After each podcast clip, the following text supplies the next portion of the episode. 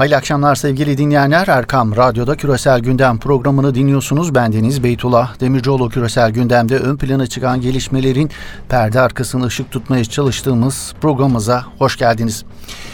ABD Başkanı Donald Trump'ın İran'a yönelik yaptırımlarda Türkiye'de dahil 8 ülkeye tanınan muafiyetin uzatılmayacağını resmen ilan etmesi, Sri Lanka'da 4 otel ve 3 kiliseyi hedef alan bombalı saldırılar, Sudan ve Cezayir'de devam eden protesto gösterileri küresel gündemde ön plana çıkan gelişmeler olarak saymak mümkün. Programımızda gündemin bu önemli başlıklarının detaylarına bakacağız. Yine her zaman olduğu gibi hem kendi analizlerimizle hem Türkiye'den ve uluslararası medyadan süzdüğümüz değerlendirmeler, analizler eşliğinde Gelişmelerin perde arkasına ışık tutmaya çalışacağız. Evet küresel gündem başlıyor.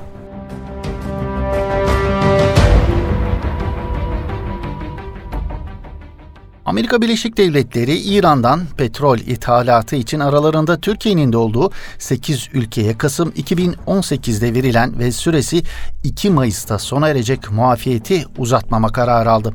ABD daha önce 180 gün için Çin, Güney Kore, Hindistan, İtalya, Japonya, Tayvan, Yunanistan ve Türkiye'ye muafiyet tanımıştı.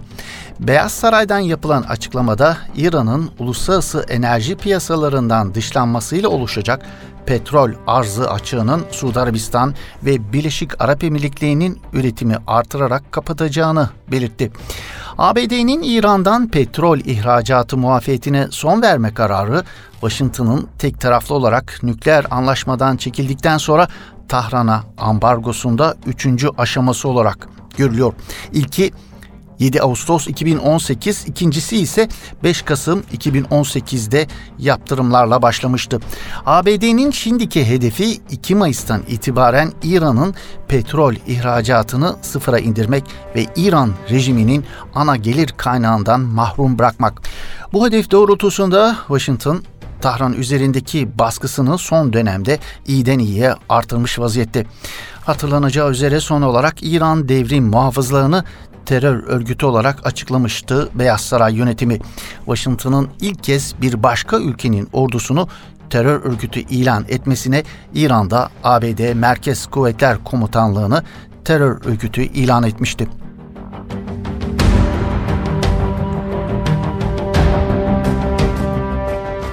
Amerika Birleşik Devletleri'nin İran'dan petrol ihracatı muafiyetine son verme kararı sonrası gündeme gelen birçok soru var sevgili dinleyenler. İran'a yönelik ekonomik kuşatmanın Tahran yönetimi üzerindeki etkisi ne olacak? İran bu kuşatma harekatını aşmak için nasıl bir adım atacak? Kararın petrol fiyatları üzerindeki etkisi, Türkiye'nin karardan nasıl etkileneceği, Amerikan ambargosu var diye Türkiye'nin İran'dan alımları kesip kesmeyeceği, Türk-Amerikan yakınlaşmasının Türk-İran uzaklaşmasına bağlı olduğu mesajı veren Washington'a Ankara'nın yaklaşımının ne olacağı soruları gibi. Yine ekonomik anlamda kuşatılmışlık ve kendini tehdit altında hisseden Tahran yeniden nükleer çalışmalarına hız verir mi?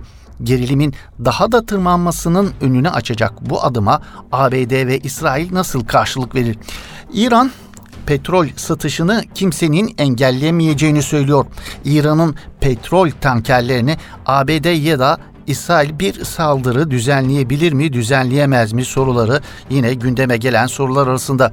Kimi Arap medyasına yansıdığı gibi Orta Doğu'yu sıcak bir yaz mı bekliyor? Bu sefer gerçekten İran-İsrail savaşı kapıda mı?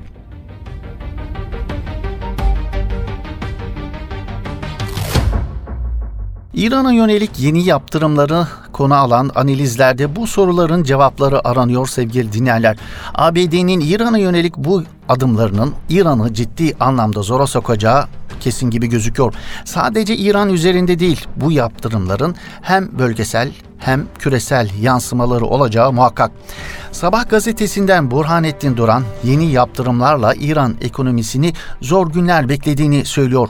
İranlı yetkililer uluslararası sistem tarafından dışlanmaya ve yaptırımlara alışık olduğunu söyleseler de böylesine sert bir uygulama gündelik hayatı doğrudan etkileyecek. Nükleer ve balistik silahlanma ve desteklediği milisler açısından Tahran yönetimi içeride de yoğun eleştiriye hazır olmalı diyor Duran. Suriye İç Savaşı'ndaki harcamalardan İran halkının duyduğu rahatsızlıklarına daha büyükleri eklenecek. Genç nüfus oranı yüksek olan İran'da üniversite mezunu işsizliği halen %40, %50'ler seviyesinde yaptırımlarla daha da artacak işsizlik toplumsal protesto ve iç karışıklık riskini büyütmekte. Washington'ın İsrail yayılmacılığının önünü açtığı bir dönemde İran'ı sıkıştırması Tahran rejimine ideolojik bir dayanak sağlayabilir. Ancak İran'ın dozu gittikçe yükseltilen bu baskıya 1-2 yıldan fazla dayanması beklenmiyor diyor Burhanettin Duran. ABD Trump döneminde dünyanın önde gelen güçlerini yaptırımlarla sıkıştırdığını belirten Duran, Trump'ın kendi milli çıkarlarını ve milli hukukunu evrensel hukukmuşçasına dayattığını da söylüyor. İkinci Dünya Savaşı sonrası kurduğu liberal düzeni kendi eliyle değiştiriyor, belki de yıkıyor. Yakın vadede büyük güçler bu tek taraflı uygulamalara etkili cevaplar vermeyebilir. Ancak ABD'nin hakimiyetindeki düzen fikri yerini ABD kaynaklı türbülansa bırakıyor. Herkes orta ve uzun vadeli stratejik hesaplarını buna göre yapacak yorumunda bulunuyor Burhanettin Duran bugünkü analizinde.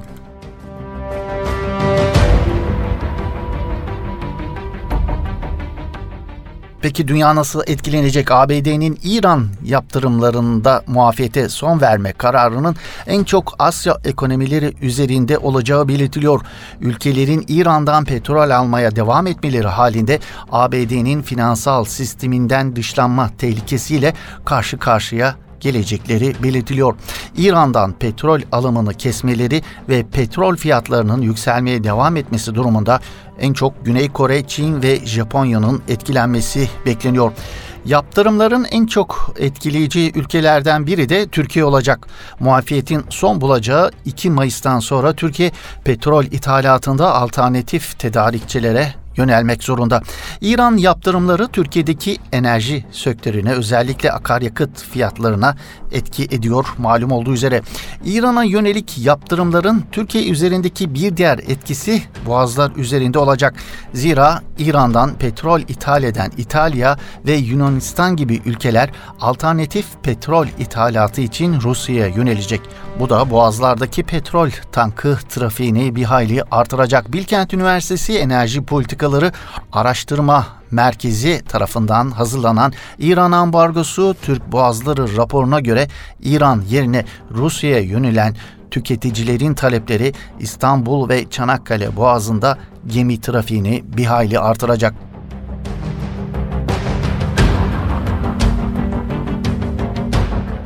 İran ekonomik kuşatmayı aşmak için ne gibi adımlar atabilir peki? Bu noktada devrim muhafızları Deniz Kuvvetleri Komutanı Ali Rıza Tangisiri İran'ın Hürmüz boğazını kullanmasına yönelik her türlü engellemeye karşılık boğazı kapatabileceklerini söyleyerek her türlü tehdide karşı kendimizi savunmaktan geri adım atmayacağız açıklamasında bulunmuş. ABD Savunma Bakanlığı Pentagon sözcüsü Bill Urban ise İran'ın Hürmüz Boğazı'nı kapatması halinde bölgede petrol ticaretini korumak için askeri güç kullanmaya hazır oldukları mesajını verdi.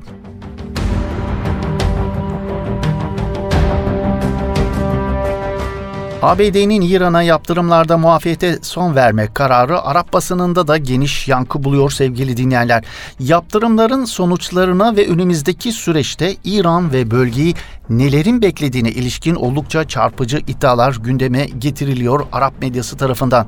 Kuveyt'in önde gelen gazetelerinden Errey, Lübnan Hizbullah lideri Hasan Nasrallah'a atfettiği ancak daha sonra Hasan Nasrallah tarafından yalanlanan iddialara göre İran ile İsrail arasında savaşın kapıda olduğu ileri sürülüyor. Gazete Lübnan Hizbullah'ının İsrail'in saldırısı öncesi tüm hazırlıkları yaptığı Hasan Nasrallah'ın Hizbullah güçlerini teyakkuza geçirdiği yine bu noktada İsrail'in Hizbullah'ın önde gelen lider kadrosuna yönelik bir takım suikastlar gerçekleştirilebileceği hususunda Hizbullah lideri Hasan Nasrallah'ın bu konuda uyarılarda bulunduğunu ileri sürüyor gazete. Diasporada çıkan Arap gazetelerinden Re'yül Yevm gazetesi yazarlarından Abdülvari Atvan ise son Lübnan ziyaretinde gerek siyasilerle gerekse Hizbullah'ın önde gelen isimleriyle yaptığı görüşmelerden edindiği intibalarını aktardığı yazısında İran ile İsrail'in çok ciddi bir kapışmaya hazırlandığını ileri sürüyor ve önümüzdeki yazın bir hayli sıcak geçeceğini ileri sürüyor Abdulvari Atvan sevgili dinleyenler.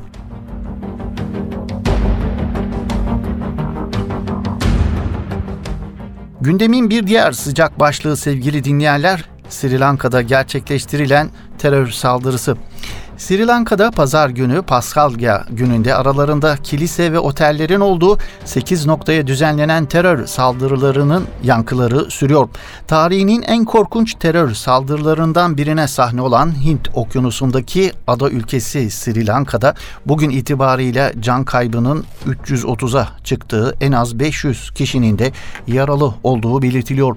Ülke saldırının şokunu yaşarken Sri Lanka güvenlik birimleri bu katliamın sorumlularını yakalamak için seferber olmuş durumda. Başkent Colombo ve çevresinin hedef alındığı bu saldırılarla ilgili güvenlik ve istihbarat zafiyetinin olup olmadığı tartışılıyor. Ülke makamlarından yapılan açıklamalara göre Sri Lanka'nın yanı sıra aralarında Hindistan, İngiltere, ABD, Danimarka, İspanya, Avusturya, Çin ve Türkiye'nin de bulunduğu 12 ülke bombalı terör saldırısında vatandaşlarını kaybetti. Hükümet terör saldırılarından uluslararası destekli yerel militan grubunu suçladı. Sri Lanka hükümet sözcüsünün yaptığı açıklamaya göre saldırının sorumlusunun Ulusal Tevhid Cemaati adlı yerel örgüt olduğunu ileri sürdü. Ancak bugün Reuters haber ajansı saldırıyı DAEŞ'in üstlendiği haberini geçti.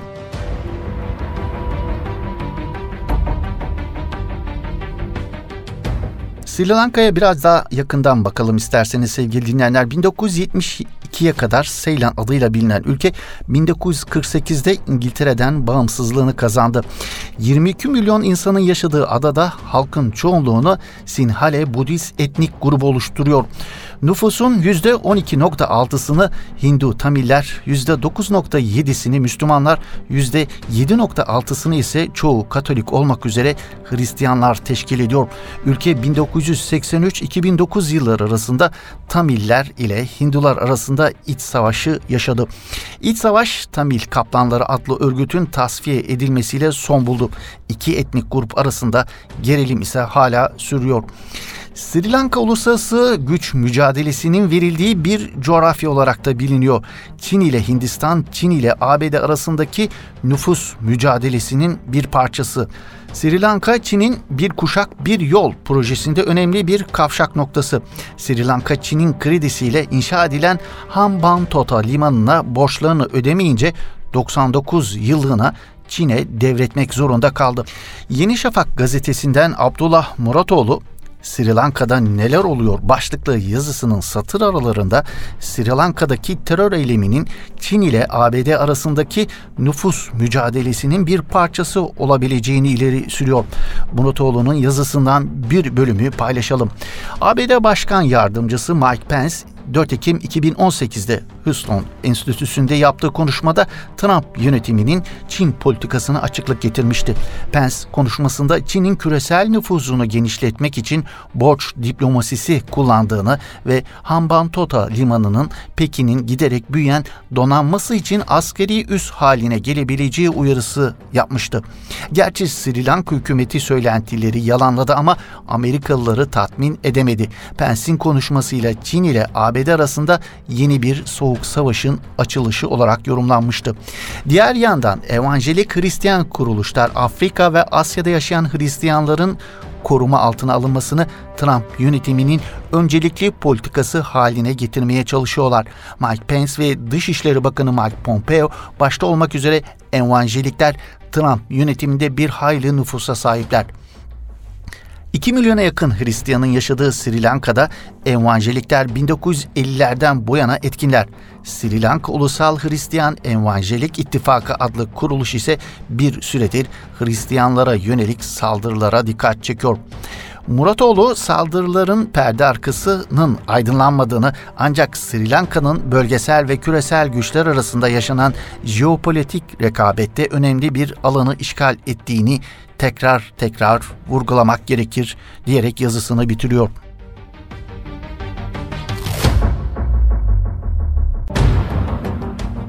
Evet Asya'dan Afrika gündemine geçiyor sevgili dinleyenler.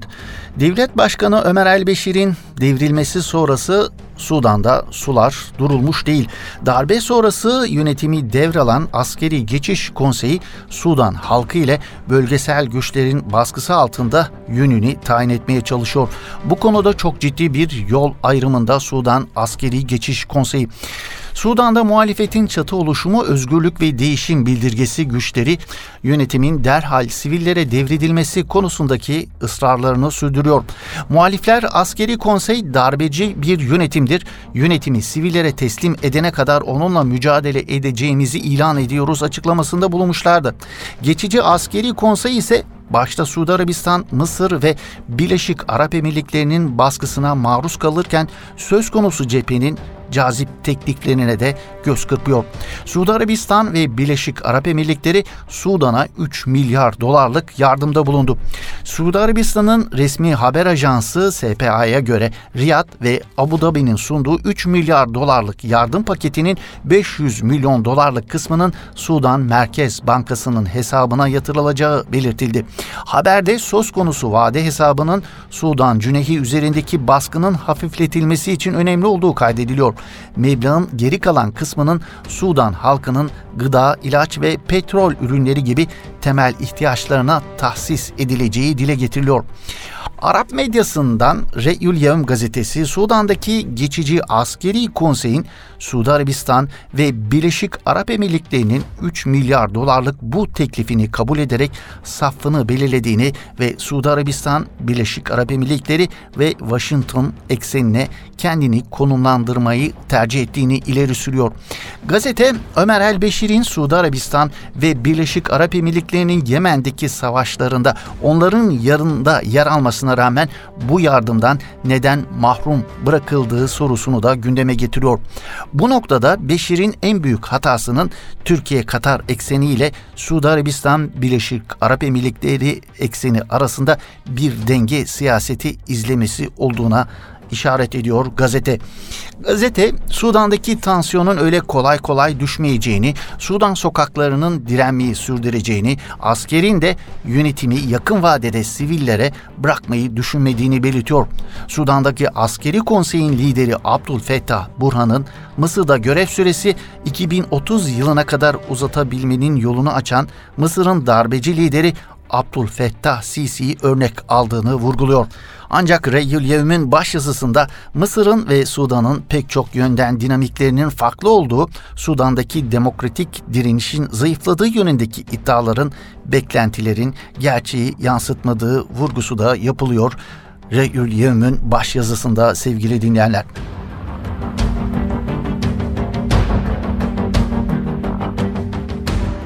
Evet Mısır'da 3 gündür Mısır Cumhurbaşkanı Abdülfettah Sisi'nin iktidarını 2030 yılına kadar uzatacak anayasa değişikliği referandumu vardı. Göstermelik referanduma beklendiği gibi Mısır halkı ilgi göstermedi. Mısır Medya Çalışmaları ve Kamuoyu Merkezi referanduma katılım oranının sadece %12.52 olduğunu açıkladı. Oy kullanma hakkına sahip 61 milyon dolayındaki kişiden ancak 7 milyon dolayında kişinin oy kullandığı belirtildi. Üç gün süren referandumun nihai sonuçlarının önümüzdeki günlerde açıklanması bekleniyor. Geçtiğimiz üç gün boyunca Oy verme sürecini izleyen Tekamül Mısır direktörü ise hükümet görevlilerinin özel fabrikaların bazı çalışanlarını referandumda oy kullanmaya zorlanmak için harekete geçtiğini söyledi. Ayrıca Mısır memurlarının sıradan insanlara zorla otoparklardan, meydanlardan ve demiryolu platformlarından zorla alıp oy kullanmaları için sandık başına götürdüklerini de iddia ediyor. Söz konusu anayasa değişikliği Sisi'nin 2022'de sona erecek olan 4 yıllık görev süresinin 2 yılda uzatılmasını sağlamak için anayasanın 140. maddesinin değiştirilmesini öngörüyor. Yapılan değişiklik Sisi'nin 6 yıl daha görev yaparak 2030 yılına kadar başkan olarak kalmasına imkan sağlayacak.